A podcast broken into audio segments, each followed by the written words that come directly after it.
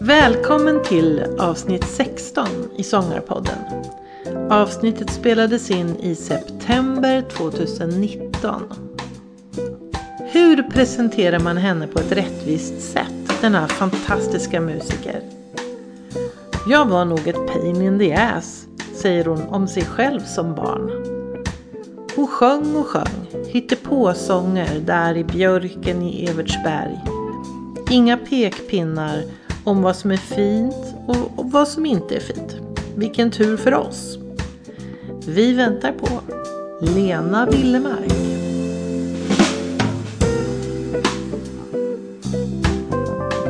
Jag säger välkommen till Sångarpodden, Lena Willemark. Jättekul att du ville komma hit, som jag brukar säga. Men det är ju som Men det är du som, så du som har kommit jag har hit. hit. Och då är vi långt ute vid havet, Mm. utanför Stockholm. Berätta. Vi är ute i skärgården, man kan väl säga det är nästan som lite mellanskärgård. Inte, inte ytterskärgård, men eh, det är en liten skärgårdsby. Och eh, här har jag bott med min familj i 17 år. Eh, innan dess har jag bott i stan och sådär. Men det som är härligt med, med eh, både det här huset som är liksom det är liksom fem meter högt i tak, så det, man, får, man, man får rum med sina tankar och känslor i det. Och ute också så är det hav i nästan var man än går, om man nu vill, väljer det. Och det gör jag, går vid havet varje dag när jag är hemma. Och otroligt eh, mysigt. Mm. Kommer på motorväg så blir vägen mindre och mindre. Jag tänker, tänkte, när någonsin kommer jag att komma fram? Eh, och sen väl framme så är det lite Bullerby-känsla. Mm. Det är lite Bullerby. Ehm, Det är ju en...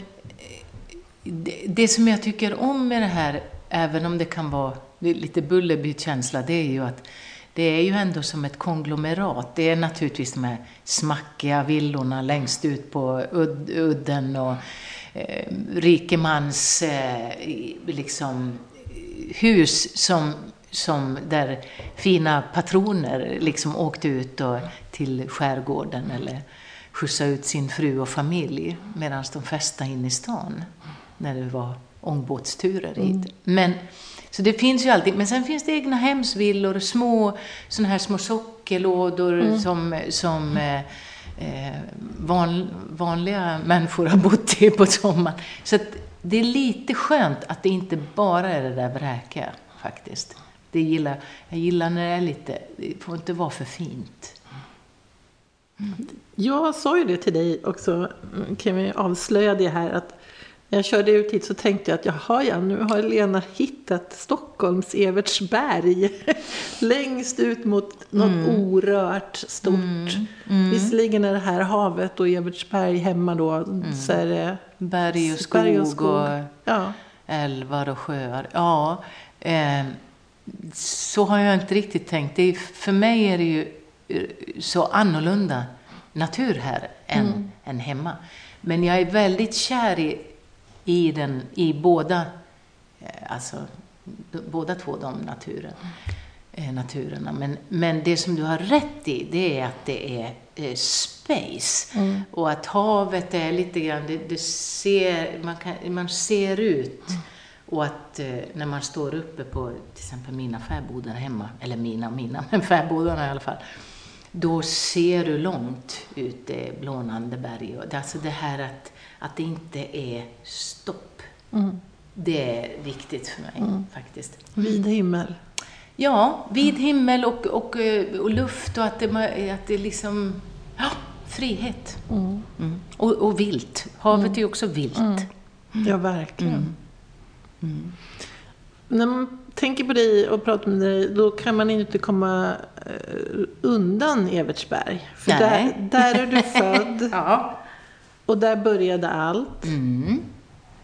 Och du var ju igång. Och det som fascinerar, alltså Evertsberg, det, det bor ju inte 300 personer Ja, inte något- 200. Något sånt. Jo då, Tre- eh, tre, 200. typ 300 personer. Ja. ja, någonting sånt. Så det är ju ett otroligt litet Mm. ställe helt enkelt. Och närmaste ort, det är ju Ja, du har ju Älvdalen. Älvdalen som är det stora, inom citationstecken, samhället. Ja. Eller, ja. Och sen är det Mora och sen är det ju långt till Falun, Borlänge. Alltså, närmaste stad är ju långt bort. Ja. Mm. Och, och det, då känns det ju eh, dels, alltså det känns ju ganska fantastiskt att du växte upp där, men du var i tv och radio redan som barn. Och hur gick det Mm. Ja, till? hur gick det till? Det var... ehm, alltså, dels så var jag ju otroligt, enligt mina föräldrar, nu är de, nu är de döda, men sedan många år, mina kära föräldrar. Men eh, jag var ju ett väldigt livligt barn och eh, sjöng mer än jag pratade säkert pain in the ass många gånger. Eh, men eh, det... Jag, ja. Och så var det så här att min mamma... Jag ska bara titta, nu var det en stor fågel här. Jag tror jag såg en havsörn på det, vägen det, ut. Det är havsörn. Ja, visst. Oj, vad fint. Där, du Just ser den. Precis. Ja. Precis. Ja, det är Mm. jättefint. Ja, det är fint. Det är mycket havsörn. De brukar skratta åt mig, för när, när vi är på turné eh, och åker bil eller liksom så här, så oavsett om jag kör eller sitter bredvid, då, då är det liksom så här, och där var en ormbråk, Ja. och där var det älgar och allting. Och, och en hel del av musikanterna som är liksom födda i stan, de är liksom, jaha, jag såg ingenting. Man är så tränad att, att liksom upptäcka i, i naturen. Nå, min mamma kände en, en, eh, en av hennes bästa vänner heter eh, Birgit Bergqvist. Författare, skrivit barnböcker, poesi. Eh, fantastisk, underbar kvinna. Hon lever än. Eh, och är, väl, är verkligen min extra moster. Hon gjorde barnradio i, i Falun Ah, och barn-tv Ja. och skrev liksom. Så genom det så fick jag och även min syster och även min eh, kompis då, Lena, som jag hade liksom mitt första band med kan man säga. Mm, duoband. eh, så det, var, det var så det liksom eh, började. Så det var ju fantastiskt. Ja, man undrar ju. Alltså, Mm. om man bor i Stockholm så kan det vara svårt, men det kan man ändå tänka sig att Mm. någon känner någon och så vidare. Men jag tänkte Evertsberg och sen, för visst var du nu så här, nio år gammal så sjöng du i radio första gången? Ja, till och med tror jag faktiskt tidigare. Mm. Mm. Det måste ju varit jätteroligt. Fantastiskt. Alltså, att åka ner till Falun, 15 mil. Det var ju dit vi åkte ibland, nå, en gång per år kanske, och köpte vinterskor eller något sånt där. Men eh, det var ju ett äventyr utan like och eh, det som jag kommer ihåg också var att Ehm, det låg ett konditori, det kanske det fortfarande gör, där i, nej nu är ju radion flyttat, men då där eh, Sveriges Radio och televisionen var i Falun, i det huset, där låg det ett konditori. Och som, som, liksom, eh, som belöning när vi hade jobbat där, och då kom det upp en kartong.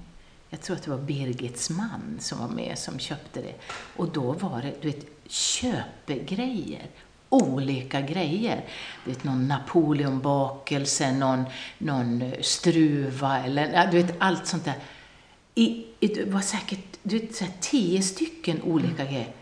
Det gjorde ett outplånligt Ja. intryck på mig. Men hela det där och, och ja, det var Köp- fantastiskt. ja, Köpegrejer. Köpebröd. Ja, men jag tror att man, de som växer upp idag kan inte riktigt förstå. Men det, det, var, ju en o, det var ju en otrolig lyx. Ja, Visst. Och man, överlag så förut att man fick inte så himla mycket. Så. Nej. Och det man fick var att man hade plockat eller gjort eller mamma. Det var ju självhushåll liksom. Exakt. Ja, jag är uppväxt lite lika där. Och Mm. det var, jag vet någon, för mig var det ett sånt minne när jag hade släktingar som kom med en twistpåse. Ja. En till varje, var deras syskon. Och jag trodde ju att himlen hade, du vet, Ja, änglarna hade kommit. Manna från himlen. Jag fick liksom lov att titta på mamma, är det här okej? Ja, Får jag ta emot den här twistpåsen? Twist, det var till jul. Ja, Precis. med de här Mm. guldpapperna. Ja, ja, gud. Ja. Nej, men så det var ju fantastiskt. Mm. Och det fortsatte där i Evertsberg, för du började spela fiol. Mm. Eh, jag sjöng ju som sagt var mer än jag, än jag pratade och också ett tidigt minne som jag har eh, det är ju faktiskt, som är ett väldigt kärt minne och som jag har berättat förut i, i andra sammanhang. Men det, det är, för det är också sånt som är på något vis det som jag alltid kommer tillbaka till. Det är att min pappa var väldigt sjuk när jag växte upp. Han var en av de första i Sverige som fick pacemaker. Så från det jag var spädbarn till jag var kanske 10-12 år så var det väldigt shaky och han å- låg långa perioder på sjukhus. Och då var det ju långt, i, lite i Mora men där fanns det ju inte så stora möjligheter utan det var Uppsala. Det. Mm, akademiska. Och eh, så eh, mamma var ju ensam där med två små barn i byn. Och eh, det var ju tufft alltså, för dels, ja, man kan ju bara ana vad det innebär. Och eh, vi hade liksom björkar utanför köksfönstret och en björk var sån här perfekt. Om man klättrade upp så var det en gren som gick ut och så kunde man sitta liksom och luta sig mot stammen. Och där hade ju hon koll på mig. När hon stod och liksom fixade mat och grejer och sådär. Så där var det perfekt. Så där klättrade jag upp. Mycket, mycket, mycket och satt och, och fantiserade om det var liksom vinter så kanske det var norrskenet och var det sommar så var det blommorna och olika djur. Nej men det var ju väldigt häftigt. Där satt jag och hittade på sjön. Alltså det var säkert min bearbetning, kanske till och med. Men framför allt den där känslan av att sjunga och, och bara hitta på. Och då kände jag att jag blev alldeles hel och gick upp- uppgående i allting. I det stora. Och då var jag väldigt, väldigt, väldigt liten. Och den känslan, den är liksom det som hela tiden är inuti mig. Det där, den där första nästan ruset och uppgåendet att, att med musik, med sången liksom. Men så att det var väldigt mycket sån och, och mamma var också lite så här, hon var så påhittig också. Det var sån här barnteater, någon, någon grej som jag kommer ihåg som vi gjorde uppe i bygdegården och Ja, det var, det var eh, bra. Och sen hade, vi, hade jag då alltså det här den, det här barnradio, inte alltid, men några gånger så var det tillsammans då med eh, Värflena Egart som kom, där vi också gjorde de här programmen tillsammans. Och hon, eh, liksom jag, spelade gitarr eh, och sjöng. Eh, Och vi liksom bildade ett litet band och sjöng tillsammans. Och, och min syster började spela i kommunala musikskolan. Många ville ju, hade ju ett piano hemma på den tiden. Eh, och vi hade också ett piano. Eh, men så började Kajsa, då började ju jag spela naturligtvis. Min stora syster var ju idolen. Så det, var, det, det liksom växte väl fram. Sen började jag spela fiol någon gång där kanske när jag var 12. Mm. Mm. Så det var sången först, Ja. piano. Och, och lite gitarr och Ja. liksom så här, liksom egenhändigt lärd. Och Ja. sen började jag kommunala musikskolan och sen sen eh, ja, det, det, det, det var mycket som växte fram liksom parallellt och sen började jag skriva massa låtar själv när jag var runt 12, 12 13 år mm. sådär. När romantiska tonårslåtar och, och sen spelade vi ju fruktansvärt mycket på soldathem, hembygdsgårdar, eh, sjukhem, fester, små tillställningar. Jättemycket. Spelade vem... jättemycket tidigt. Ja, ute. och vem var det som drev på det? Och vem fixade det? Nej, men det fanns ju alltid... Det, var, alltså det är ju... Eh, det är bra med att växa upp i en liten bygd. Ja. För där är det alltid någon, ja men nu är det liksom någon, eh, nu är det någon liten fest på bygdegården eller kan inte ni sjunga i kapellet eller kan ni komma och sjunga för, på sjukhemmet. Jag vet inte riktigt vad som drev, vem som drev på. Det är mm. jag för ung faktiskt för att mm. liksom mm. minnas. Det var säkert många. Det var säkert också mamma, hon skjutsade ju jättemycket. Och det var ju... Ja, jag kan inte riktigt veta mm. det faktiskt. Mm. Men det var inte så, det var, det var ingen sån där, man kan tänka sig föräldrar som pressar på. Mm. Absolut inte. Utan det var nog också det där, det var så vanligt att man gjorde så mm. hemma. Det var mycket livemusik, det var liksom lokal musik. Det var, mm. var ju liksom dragspelsklubben och det var midsommar och det var Mickelsmäss och det var liksom det var allt möjligt. Mm. Så det, det är ju en... Eh, det musiklivet är, eh, har nog format mig väldigt mycket. Mm, det förstår jag. Men och tidigt uppe på fäbodarna med mm. Lena hade, vi hade inga djur, men Lenas familj hade djur. Och sen, så där var vi och tog hand om getterna, kommer jag ihåg först.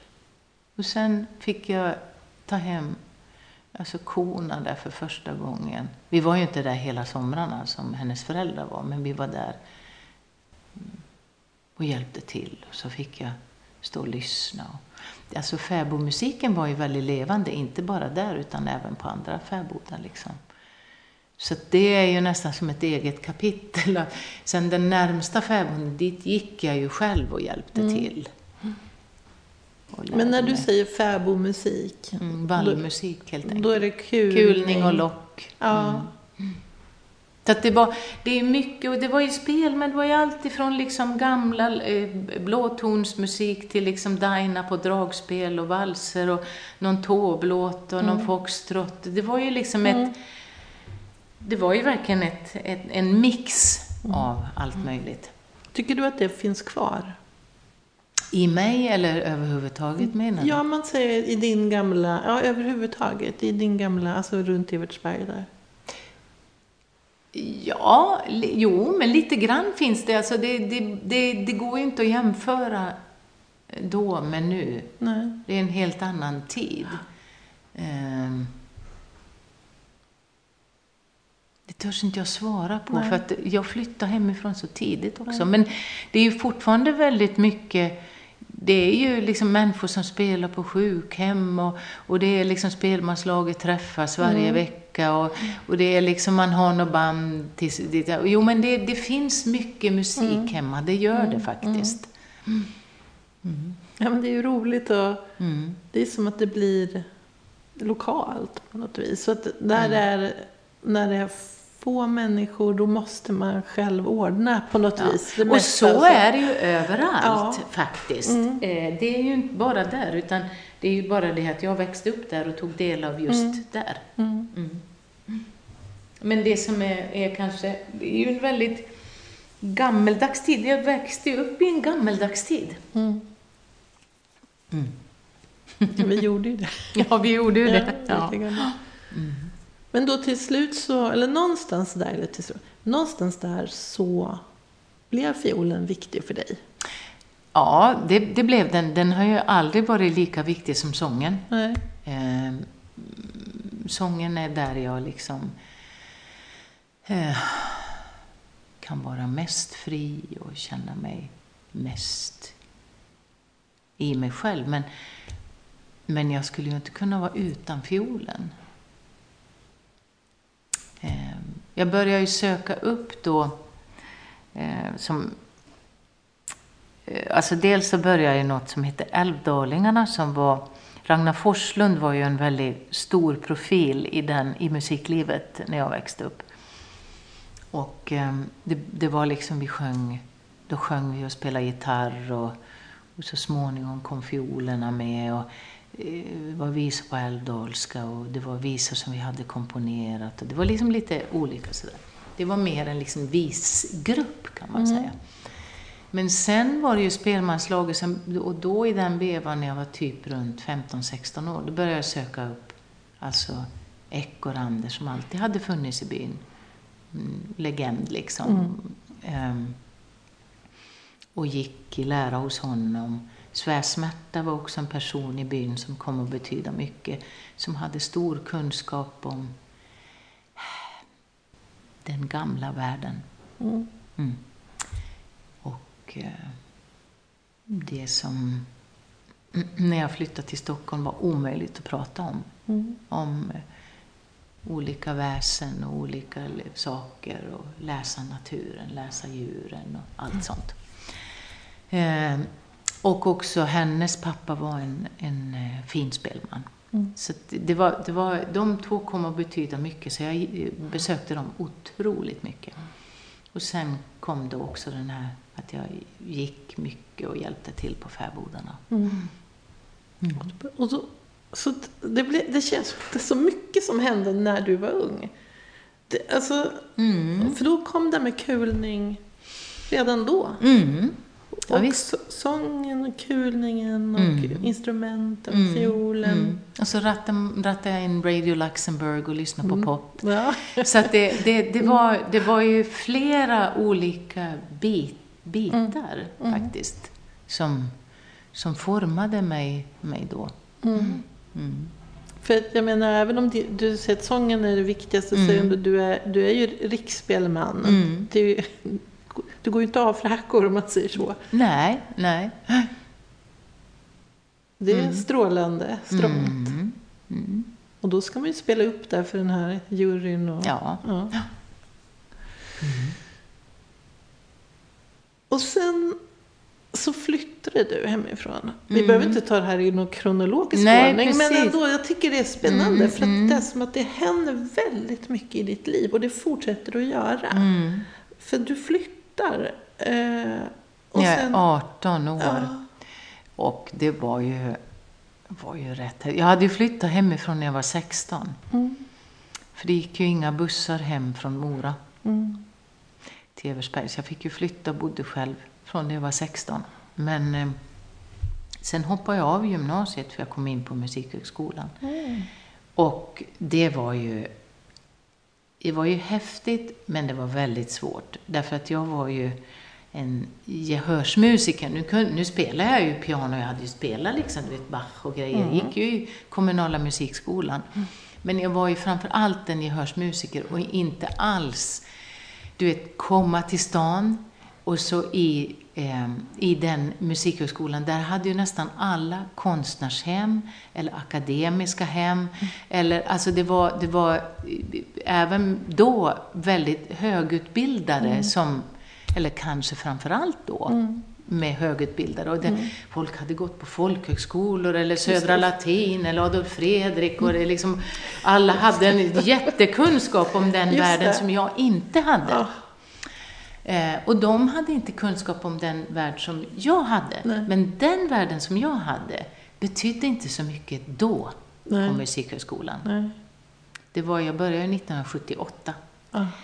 Det var ju innan... Men hur gick det till? Vem, alltså hur, ja, du sökte och vem var det som ja, talade om för dig? Jag tror att det, det var, finns musikhögskola ja, som... Det, alltså dels så hade jag ju, du vet, alltså i, i spelmansvärlden. Alltså man åkte på stämmor och man lirade och man hängde med folk. Jag menar, jag tänkte, det var ju, eh, jag hängde mycket med med eh, spelmän från Orsa, Moreus och eh, Anders Jakobsson och så. De hade ju gått på, mm. på Musikhögskolan i Göteborg och olika sådär. Så att där mm. fanns det ju en, eh, en, en connection.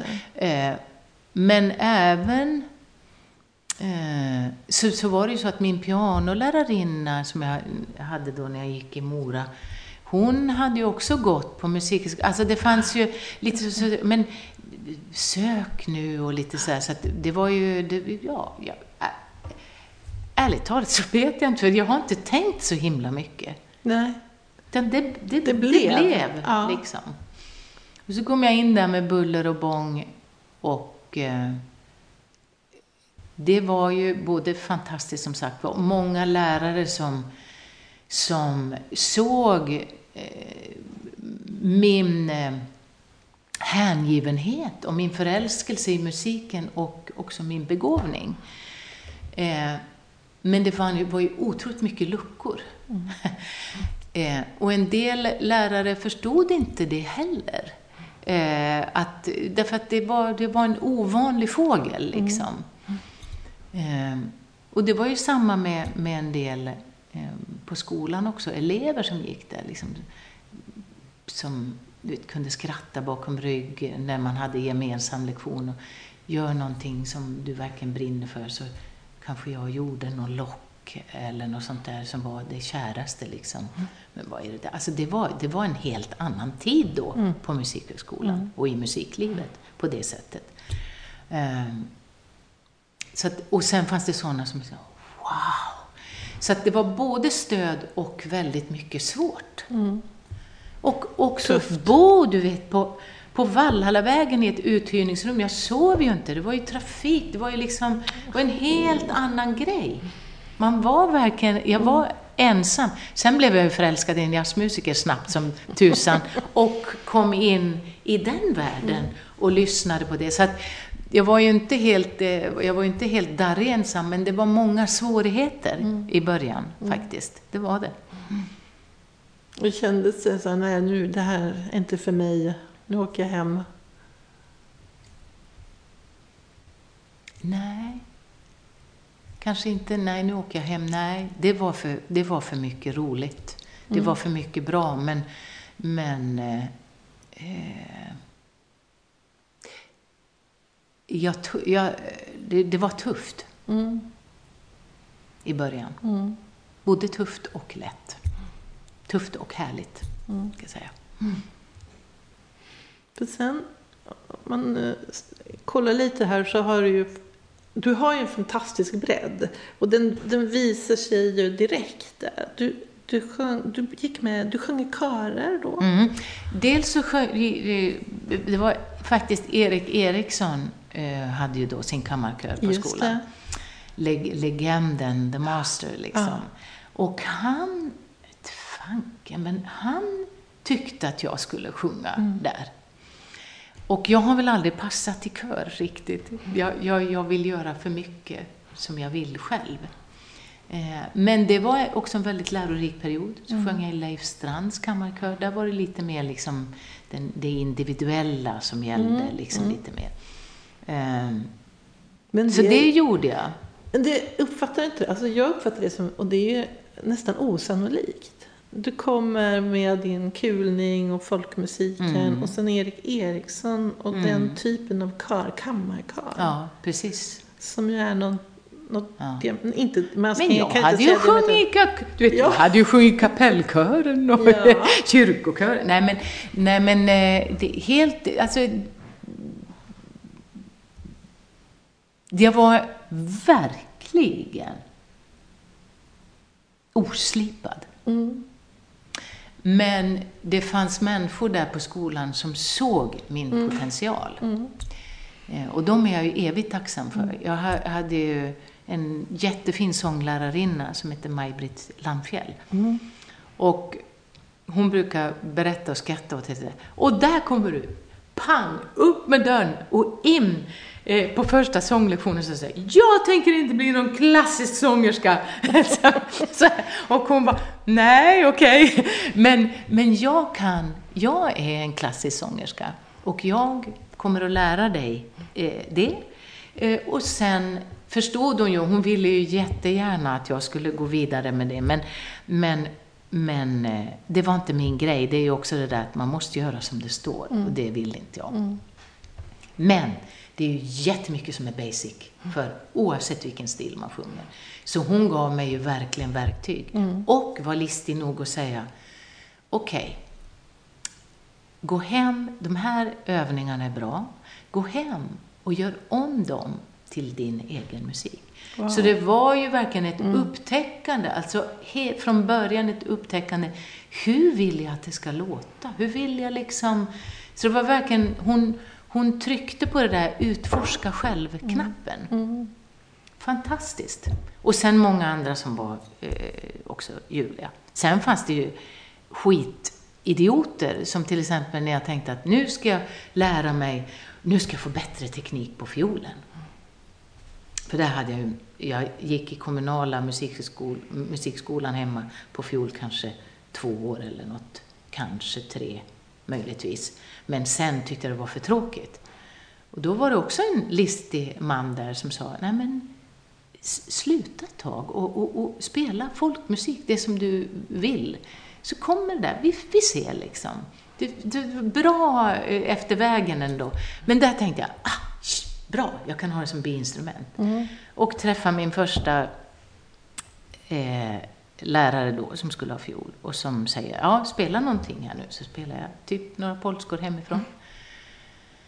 Och så liksom sitter han helt, ah, ja, det, ja, det här, det här, det, vi får ta allting från början.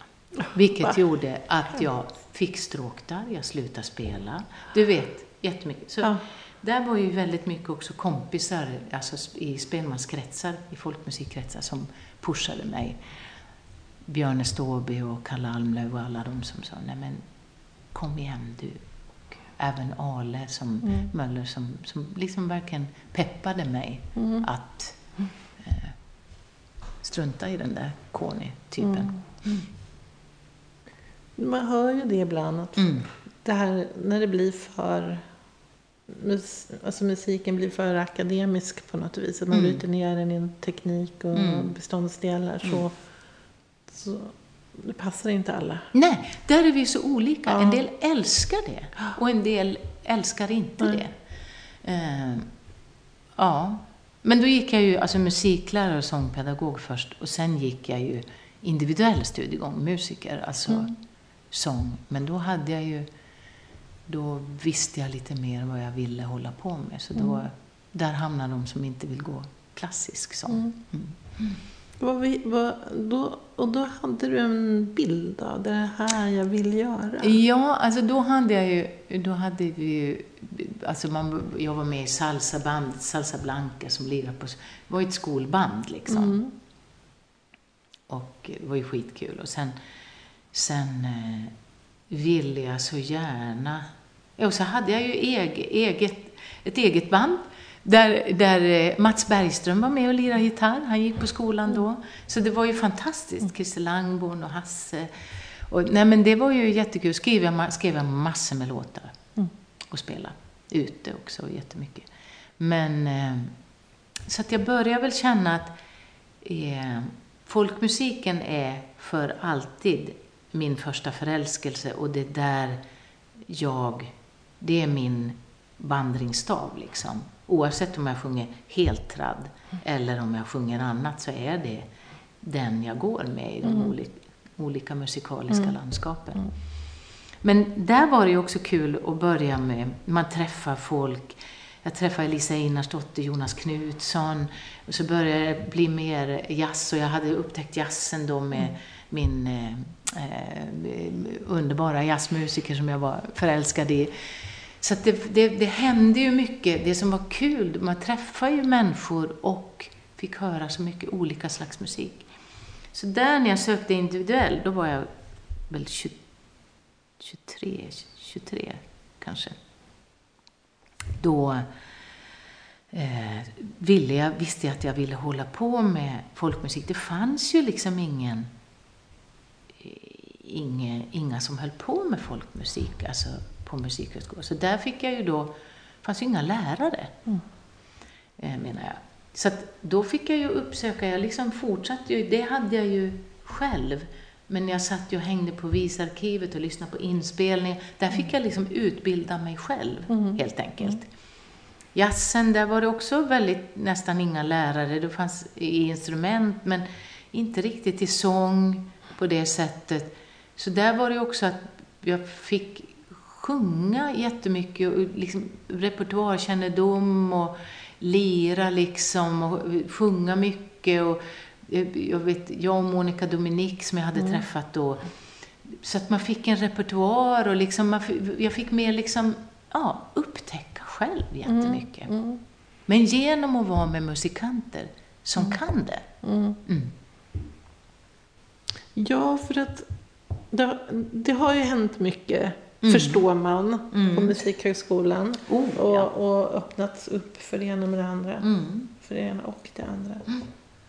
Men Domin Monica Dominik, då tänker jag Galsen Palace. Ja, det var ju där jag hamnade. Ja, jag vet. Det är det som är så kul. Och med hela Hasse Alfredsson, Tage Danielsson, Beppe Wolgers, ja. Monica Zetterlund. Det var liksom hur, och då tänker man, du kan, alltså jag måste säga, man blir så här, man tänker sig där mm. gick hon och vet det, kulade i Tog hem korna och så liksom och sen, pang. Pang, krogshow. Ja, ja, precis. Herregud. Lasse Bagge satt ju alltså i juryn när jag sökte individuell studiegång. Mm.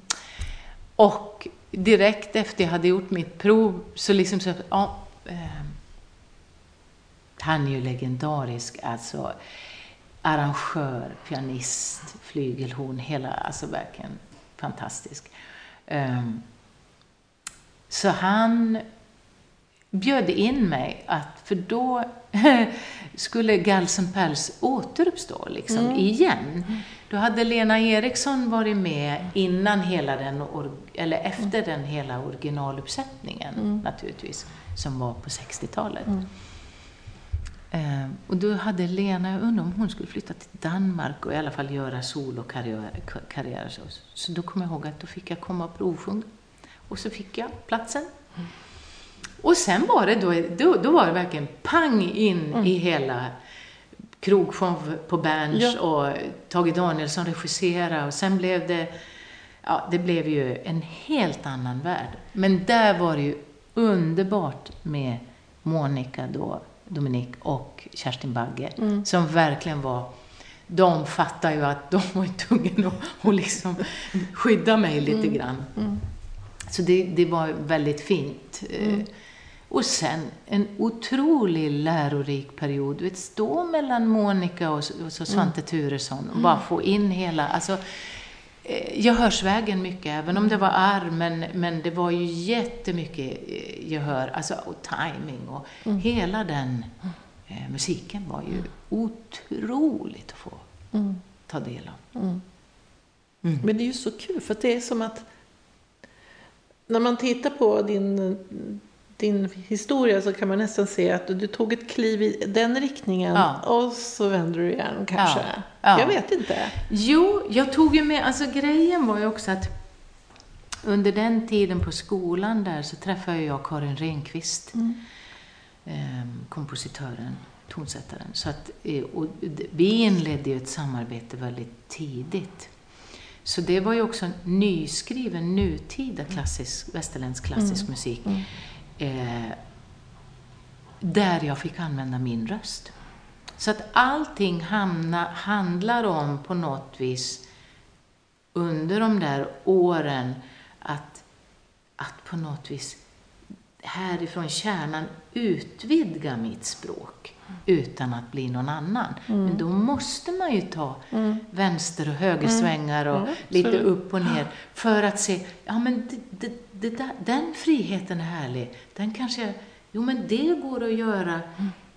Och så om, om liksom mm. cirkulerar det i systemet mm. och kommer ut så att jag känner att jag är en egen person. Mm. Men ett, får ett, eller ha ett eget språk. Men, men eh, så visst, det är ju några turer liksom där det är i utkanterna. Verkligen. Det verkar som att du har haft jättekul. Ja, enkelt. fantastiskt. Nästan så gal, galna år där allt hände. Ja. Sen fortsatte det hända väldigt mycket, men ja. just där känns det som ja. att oj vad det var mycket. Ja. Musikal också? Ja, musikal och eh, även alltså eh, på Södra Teatern där kabaré med Beppe Wolgers och Monica Zetterlund. Och, nej men det Ah, var man ju svimmar helt, ju. Ja, man svimmar nästan. Faktiskt. Ja. Mm. Oj, vad häftigt.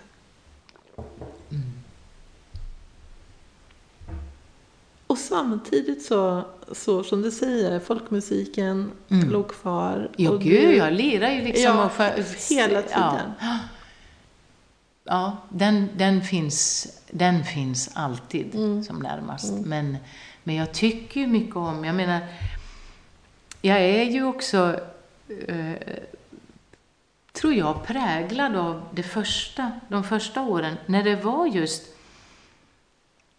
från början, man hittar på sjöng i björken, eh, lyssna på radio, Radio Luxemburg eller mm, på, på vanlig radio, liksom, det var Monica Zetterlund och Ella Fitzgerald. Och, eh, men också schlagermusik. eh, Och så var det just den här liksom dragspelsjazzen och, eh, men sen var det ju då folkmusiken och, det, det, och Evert Taube.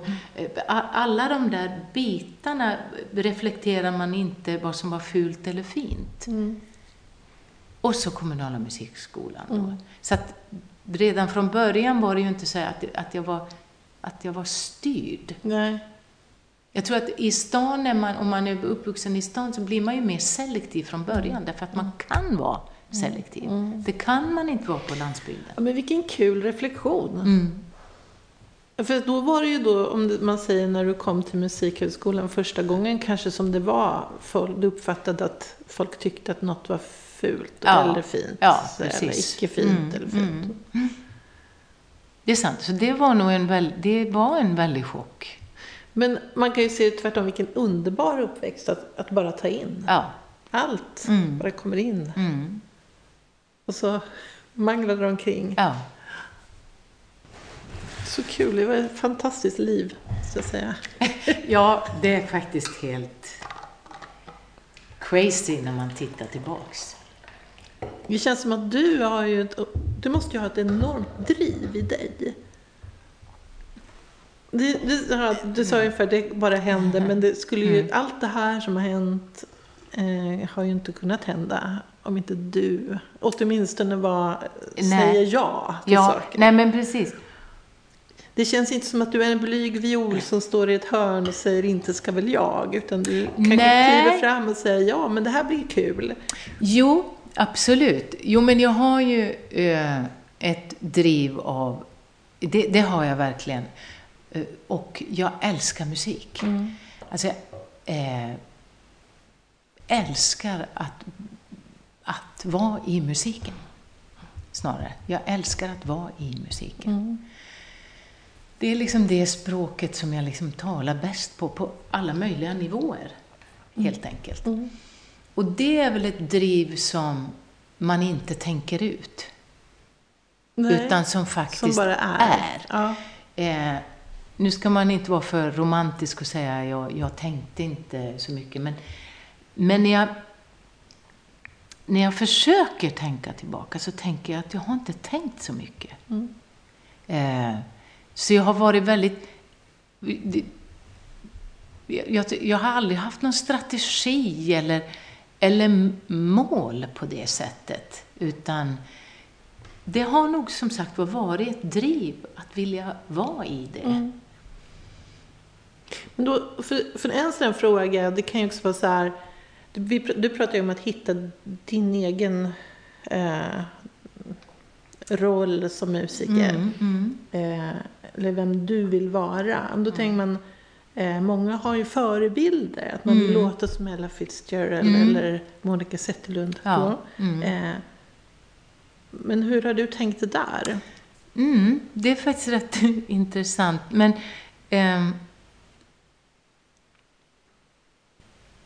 det är klart att under, vissa eh, under, under en period när jag var yngre så är det klart att jag lyssnade väldigt mycket på olika. Eh, men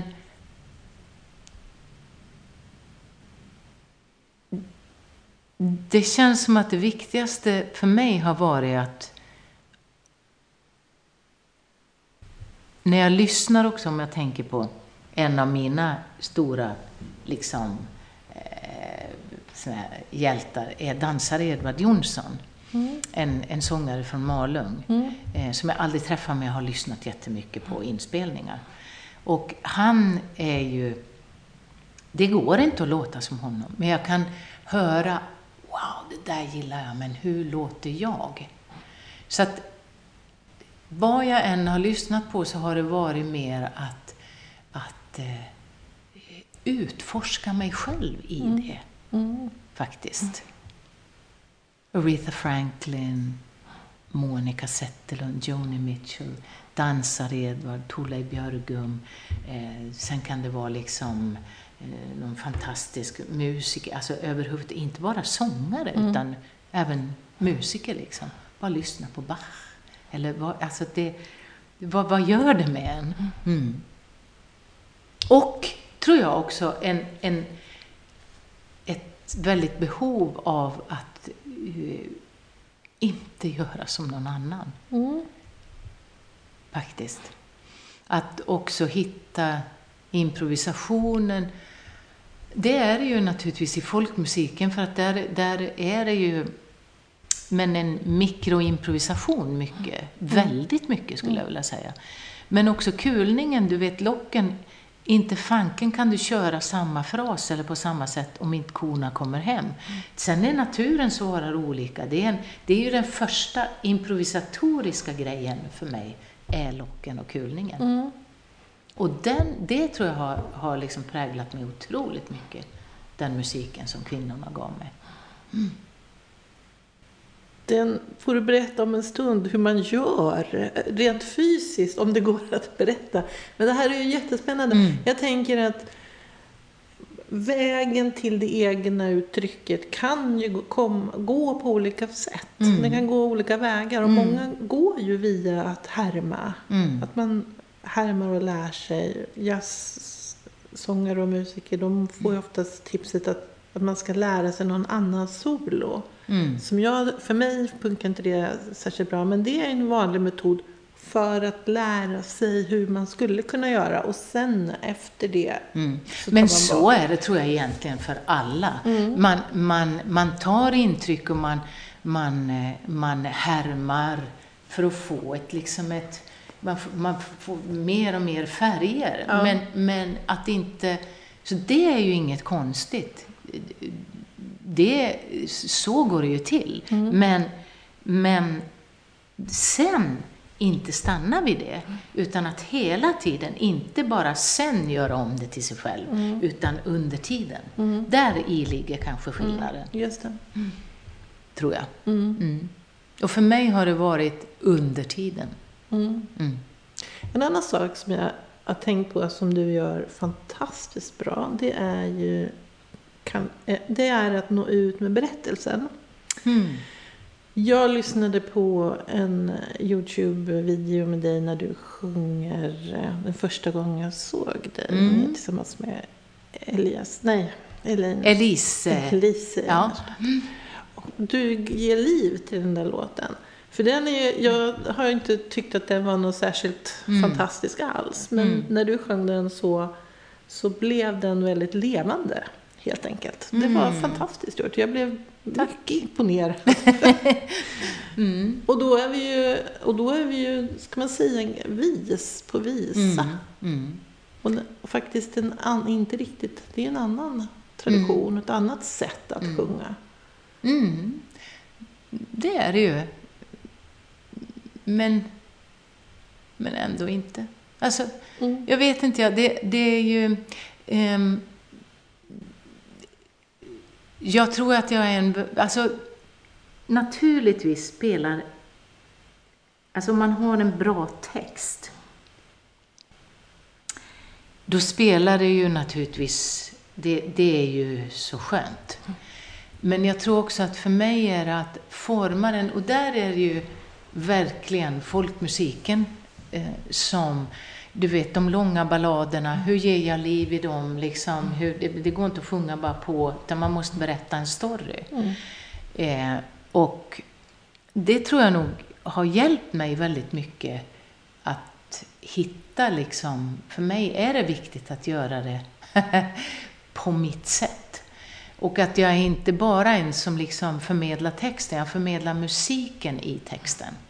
Eh, sounden, sättet att säga det på. Det är ju en, och där kan man säga, ja men är det, var kommer det ifrån? Det vet jag inte. Men, men jag tror att jag är en, inte bara en textbärare, utan jag är en musikbärare också mm. samtidigt. Mm. Absolut. Så att det, det, jag tror att det, det, är, vikt, det är viktigt för mig. Mm. Att det inte bara blir paff, mm. bara raka spåret, utan att mm, hitta musiken i orden. Liksom. Mm. Mm. Sen såg jag något jättefräckt. Det, jag såg något jättefräckt som du gjorde för inte så länge sedan tror jag. Mm. Och som, du får berätta. Du, jag, du var På spår. Mm. När jag gjorde Led Zeppelin. Ja, eh, det var ju inte klokt så Nej, jag vet. Jag har fått lite hårdrocksfans på köpet. Amen. Nej, men alltså det var ju verkligen, det var ju jättekul för att jag fick frågan. Eh, och så skulle jag göra två låtar så gjorde jag dels Veronica Maggio eh, och sen en, en, låt där och sen gjorde jag då Led Zeppelins Kashmir. Och då är det ju också sådär, men hur, hur... Vem kom på det? Ja, Kashmir tror jag var, alltså jag fick några, några, alltså det ska ju passa i programmet, för mm. att det, det, är ju det liksom, mm. om man ska göra covers mm. liksom. Eh, jag tror det var Stefan då, som På spåret, som är kapellmästare, som, som sa att det finns några stycken här som passar, som är pusselbitar i frå, liksom hela fråg, frågor. Man fattar ju det, är ett jättepussel av mm. allting. Och då bland annat så stod det Kashmir. Och då så kom jag, så sa ja men jag, jag lyssnar på, jag har inte lyssnat mycket på Led Zeppelin, men, ja, men jag lyssnar på den. Och så, det vore ju så kan man börja med bordun, så kan man liksom göra det. Och så så att eh, idén kom, det gör det ju med vissa låtar. Mm. Även den här nya plattan, som, eller nya, men som kom i februari, med mig och Jonas Knutsson och Mats Öberg, den här svenska låtar, som mm. är covers, visor helt mm. enkelt. Eva Dahlgren och Cornelis och massa, som vi gör på vårt sätt. Men, och vissa låtar liksom plötsligt känner man bara att det här kan jag göra på mitt sätt. Mm. Det väcker liksom, åh vad kul, det, det, åh vad roligt, nu, nu gör vi det. Så att, eh, ja, det, jag gjorde det verkligen på mitt sätt. Då. Ja, verkligen. Mm. Och man blir nästan, eh, man får ju nästan en chock. Hur bra kulningen mm. passade. Mm det var ju som att du hade ju hela din, hela din bakgrund, ja. som fiolen, mm. ditt sångsätt och sen kulningen på det mm. i den här genren. Ja, det var liksom helt galet. spejsat. Helt spejsat. Jag letade genast på Spotify efter din hårdrocksplatta, men den finns då inte den ännu. Finns Däremot kommer, eh, alltså Augustifamiljen eh, gör, eh, den släpps väl precis nu snart. Vi ska göra några, lite release-spelningar då på Nalen mm. och på Storan mm. i Göteborg. Men eh, där de har tagit ut, tror det är tio av sina favoriter mm. genom alla de här mm. tio åren. Wow. Har, så att, så att, och då eh, ville de att min Kashmir skulle vara med. Så att den kommer med i alla fall. Men fick du inte lite blodad tand? Alltså jag, gillar, jag gillar inte hårdrock, Nej. det kan jag inte säga. Eh, det är inte min bag. Men du har ju bag. skapat en ny genre. Ja, nu. precis. Man kan göra om låtarna så att mm. de passar en själv. Mm. Däremot gillar jag ju energin. Mm. Eh, den kan jag gilla. Mm. I liksom eh, den, den typen av musik. Att det är ett jäkla drag, mm. liksom. Mm. Energi. Det tycker jag om. Men det finns ju, även om man inte gillar hela genren, så finns det ju bra låtar. Ver skitbra låtar! Mm. Fantastiska låtar. Mm. Ja, det får vi få se. Mm. vad tänker du? Vi har inte pratat så mycket om dina, dina det här, de här långa samarbeten med Ale Möller mm. och um, Väsen och The mm. Goes Without Saying nästan. det har hållit på. Ja. Alltså väsen är ju faktiskt bara lite, lite eh, nedslag då och då. Mm. Eh, det har varit gäst eller vi har gjort något projekt tillsammans. Så det är ju inget liksom sånt här långt Mm. samarbete, även om, jag menar, vi, vi, vi är ju, alltså jag har jobbat med de olika musikerna länge, länge, men kanske inte just väsen, de, de kör sitt, men, men de är underbara. Och eh, Roger Tallroth har jag ju spelat jättemycket med just också i Juli folkton.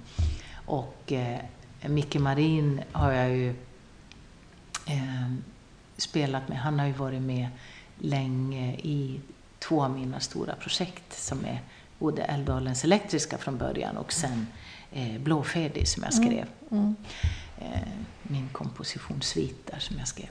Men eh, Däremot Ale och jag träffades, alltså det är så underbart. Jag kommer inte ihåg, det var ju skitlänge sedan. Han hade gjort sin första eh, bouzouki-spelman. Eh, och han var och lyssnade på en konsert. Mm, det var under körstamman i Skinnskatteberg, jättetidigt. Kan det ha varit 84, 85, någonting sånt där. Så kommer jag ihåg att han kom efteråt, så gav han mig plattan och så, så tittade jag, så hade han skrivit det vore väldigt kul att samarbeta någon gång. och, och det gjorde vi. Från alltså 1987 kanske, Mm. så har vi ju samarbetat så mycket i olika projekt. Frifot, hela den här ECM, Nordan, eh, projektet och även i And Enteli som var ett band som vi var med i. Alltså otroligt mycket. Och det är väldigt... Och också Elisa Innarsdotter, Mm. Karin Renqvist, Mm. Jonas Knutsson. Alltså sådana som är så här lång, lång, lång, lång, lång, lång, lång, lång tid. Mm. Eh, och jag tycker väldigt mycket om att, att om man inte spelar hela tiden, för det gör vi inte. Vi är såna, vi har många olika grejer. Men att det är så kul att ha en sån här lång linje. Det skapar någonting alldeles speciellt Mm. i musicerandet. Ehm, men sen är det väldigt kul att göra med helt nya. Så det måste också finnas. Mm. Så det, den blandningen är jag väldigt förtjust i. Mm. Lyxigt att Lyxigt. kunna, kunna Ja. ha det så. Mm.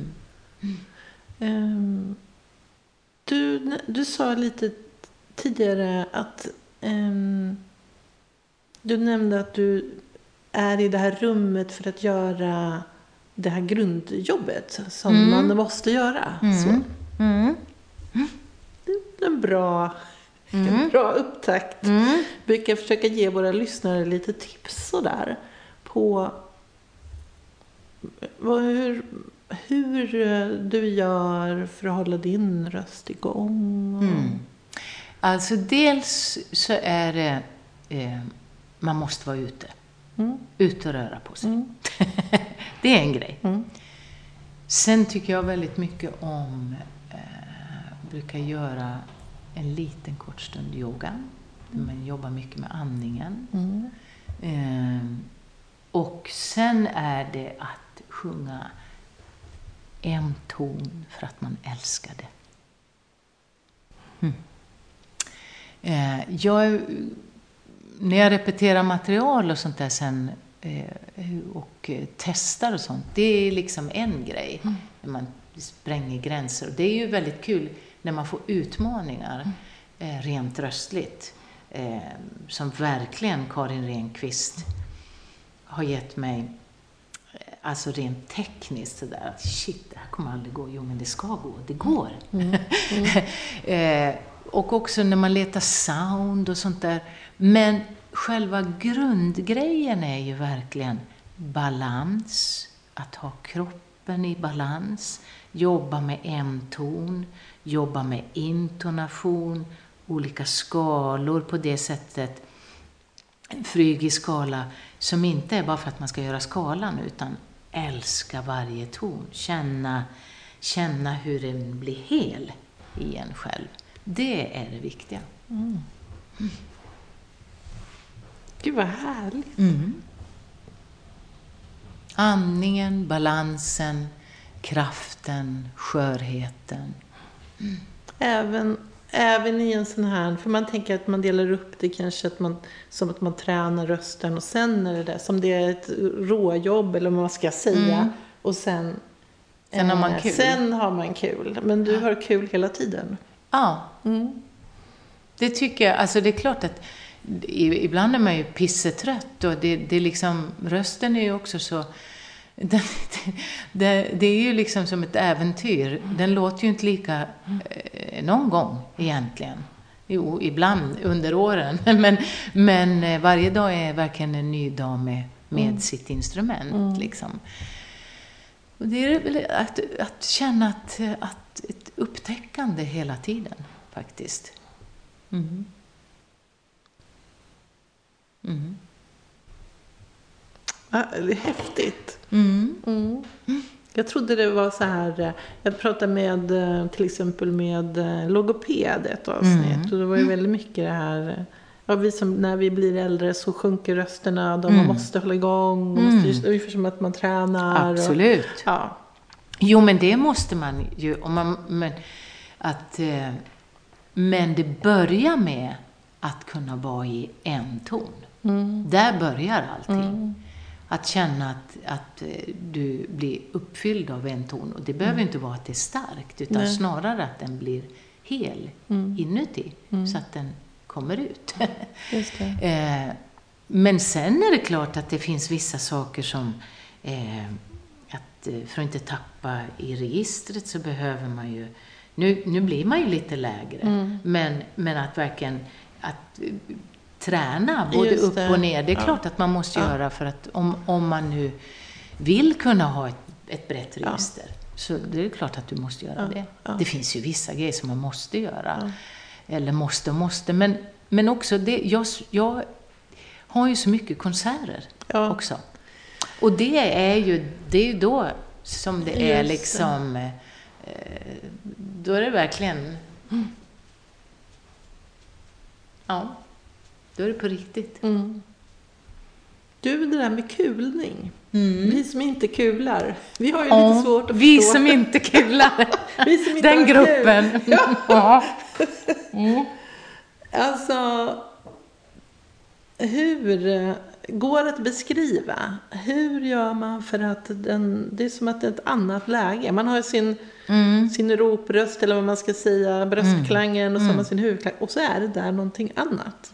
Mm. Alltså kulningen och locken är ju bra mycket mer än de där höga grejerna som man oftast kanske möter rent på konsert eller, eller sådär. Så att där inne, det innefattar ju locken i allt ifrån eh, det, om man är nära djuren och ska överta, alltså övertala dem att hänga med. Det finns ju allt ifrån det smeksamma till järnet liksom olika sound för de olika djuren och det släpper mer om man har bröströst i, i, liksom, i trä i skog och i, om du är på, vid en sjö eller om du är på berg eller om det är långt bort. Det, är ju hur mycket som helst. En stor, jättestor värld. Jag- bad om ett, ett Ett- kort svar på Det, det kan du inte få.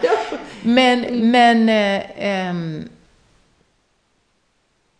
alltså Man kan ju säga, Det är någonting med det här med att att försöka, det, det, det finns ju väldigt, väldigt, alltså det finns ju flera som också har verkligen dykt ner och dissekerat och det är ju väldigt häftigt liksom. Vad är det som händer och hur ser, hur ser stämbanden ut och, vad, och struphuvudet och olika frekvenser. Alltså det finns, det finns ju jättemycket skrivet om, om det faktiskt nu för tiden. Men om jag ska förklara så är det ju som sagt väldigt olika beroende på vad du... eh, För mig är det ju liksom... kan ju vara det där höga, skarpa, men det kan ju också vara det smeksamma och de olika sounden och bröströsten. Och, men det, det är ju... eh, alltså, om man gör det höga, då är det ju liksom, måste man allting måste man ha kroppen med sig.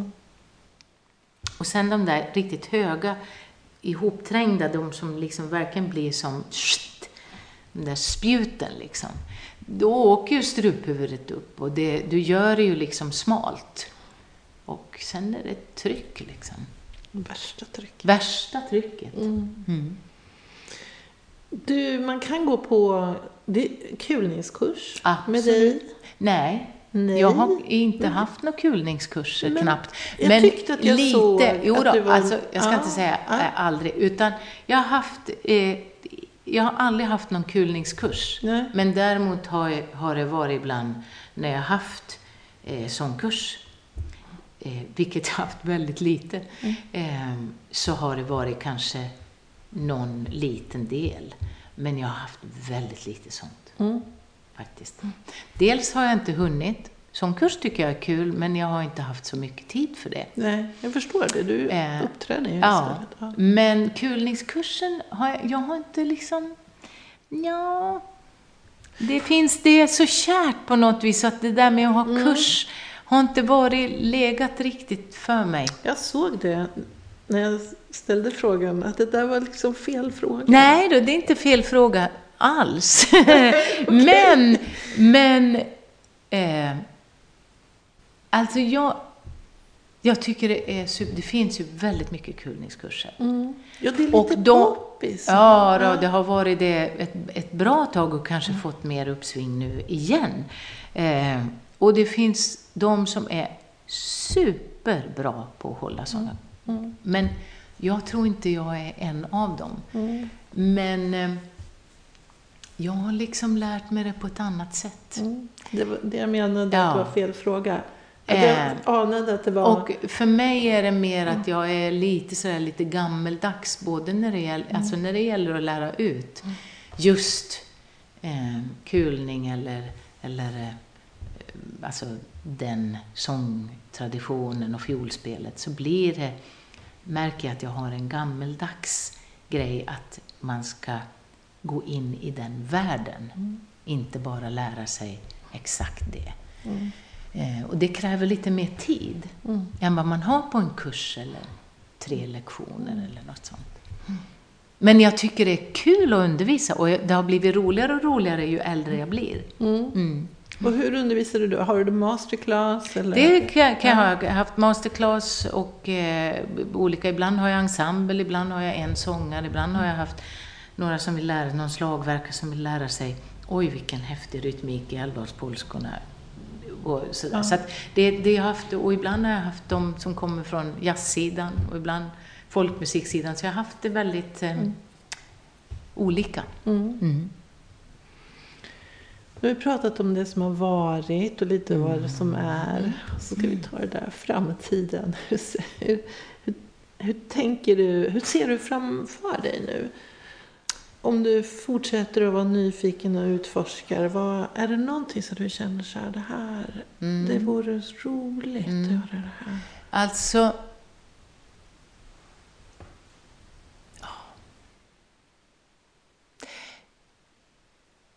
Det finns, det finns mycket. Ehm, Alltså dels att få fortsätta verkligen att musicera. Det är det liksom, det är det primära. Ehm, och det som jag hade en längtan, eh, eller också har, det är just, jag är ju ingen... jag har längtat efter eh, ett dramatiskt verk, alltså mer ett sånt. Men nu fick jag det. Jag fick av, eh, eller fick och fick, jo, jag fick det tillägnat mig och skrivet för mig. Karin Renqvist som skrev Blodhov, eh, det som uruppfördes i Göteborg på Konserthuset i maj. Det är ju en, där är den verkligen en utmaning. Jag, jag, jag är ingen skådespelerska, men jag kan, det finns en drama, dramatik i själva stycket eh, som gör att jag ändå måste hålla ihop det in, inuti mig själv. Mer än man gör konsert och låtar eller en svit eller som, sådär. Så det, det var väldigt fint att få göra. Nu var det en väldigt tungt ämne, men det var också väldigt häftigt. Och eh, hon har också skrivit en opera som, som där jag också kommer att vara med då. Så att, men sjunga på mitt sätt.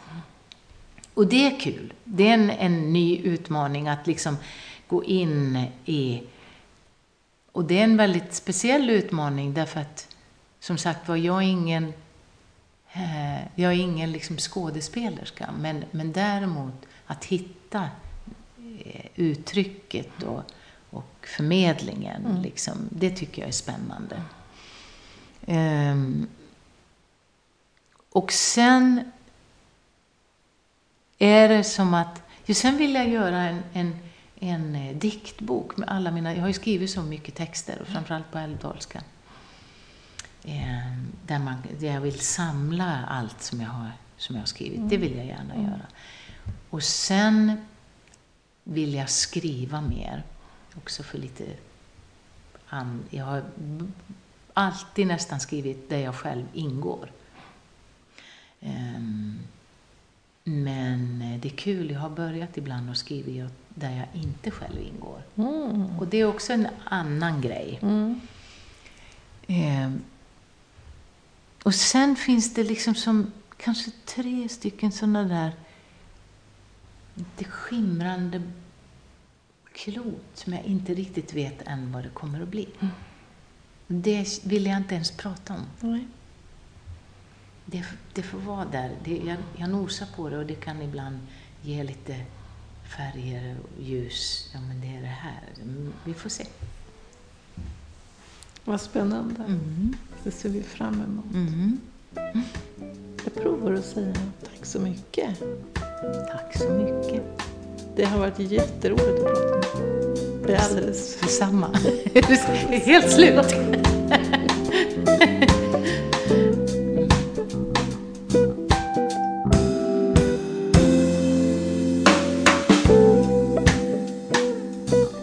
Du har lyssnat på Sångarpodden. Och vill du ha mer information eller få länkar till artister med mera så gå då till vår egen webbplats www.sangarpodden.se Du som är sångare och tycker att det är svårt att hålla igång din sångröst. Kolla in Icing, din sångtränare på nätet. Gå in på www.icing.se